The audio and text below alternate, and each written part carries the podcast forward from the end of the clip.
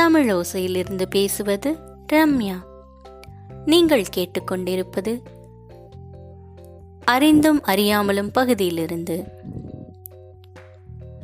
ஒரு அழகான விவசாயி நல்ல இளைஞன் ஒரு பொண்ணை கல்யாணம் பண்ணிக்கணும்னு ஆசைப்படுறான். அந்த பொண்ணோட அப்பா கிட்ட போய் நான் உங்க பொண்ணை கல்யாணம் பண்ணிக்கணும்னு ஆசைப்படுறேன்னு சொல்றான். அவரும் நான் என் பொண்ணை கல்யாணம் பண்ணி கொடுக்கறதுக்கு ரெடியாக இருக்கேன். ஆனால் ஒரே ஒரு கண்டிஷன் அப்படின்னு சொல்கிறாரு அது என்ன கண்டிஷன் அப்படின்னா நான் மூன்று காளைகளை அவுத்து விடுவேன்.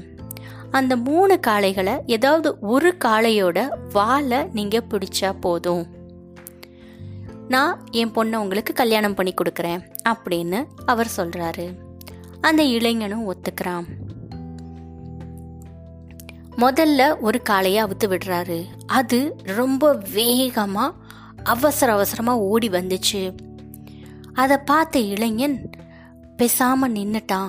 ஓரமா ஒதுங்கி நின்றுட்டான் எதுவுமே செய்யல. அடுத்து வர்ற காலமாட்டை பார்ப்போம். ஒருவேளை அடுத்து வர்ற காலமாட்டை நம்மளால பிடிக்க முடியும் அப்படின்னா நம்ம பிடிச்சிடலாம் அப்படின்னு யோசிக்கிறான்.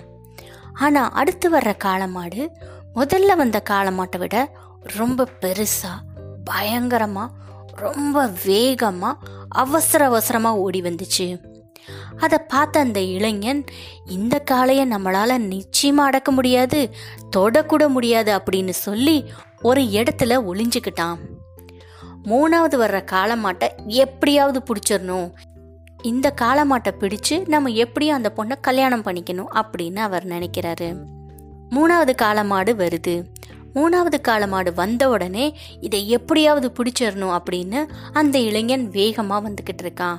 பார்த்தா அது ரொம்ப நோஞ்சானான மாடு. இந்த மாட்டோட வலை ஈஸியாக பிடிச்சிடலாம் அப்படின்னு அங்கே பக்கத்தில் போகிறப்ப தான் தெரியுது அந்த மாட்டுக்கு வாலே இல்லை.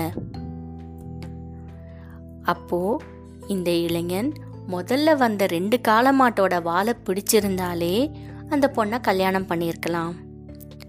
வாய்ப்புகள் எப்பவும் திரும்ப திரும்ப வராது.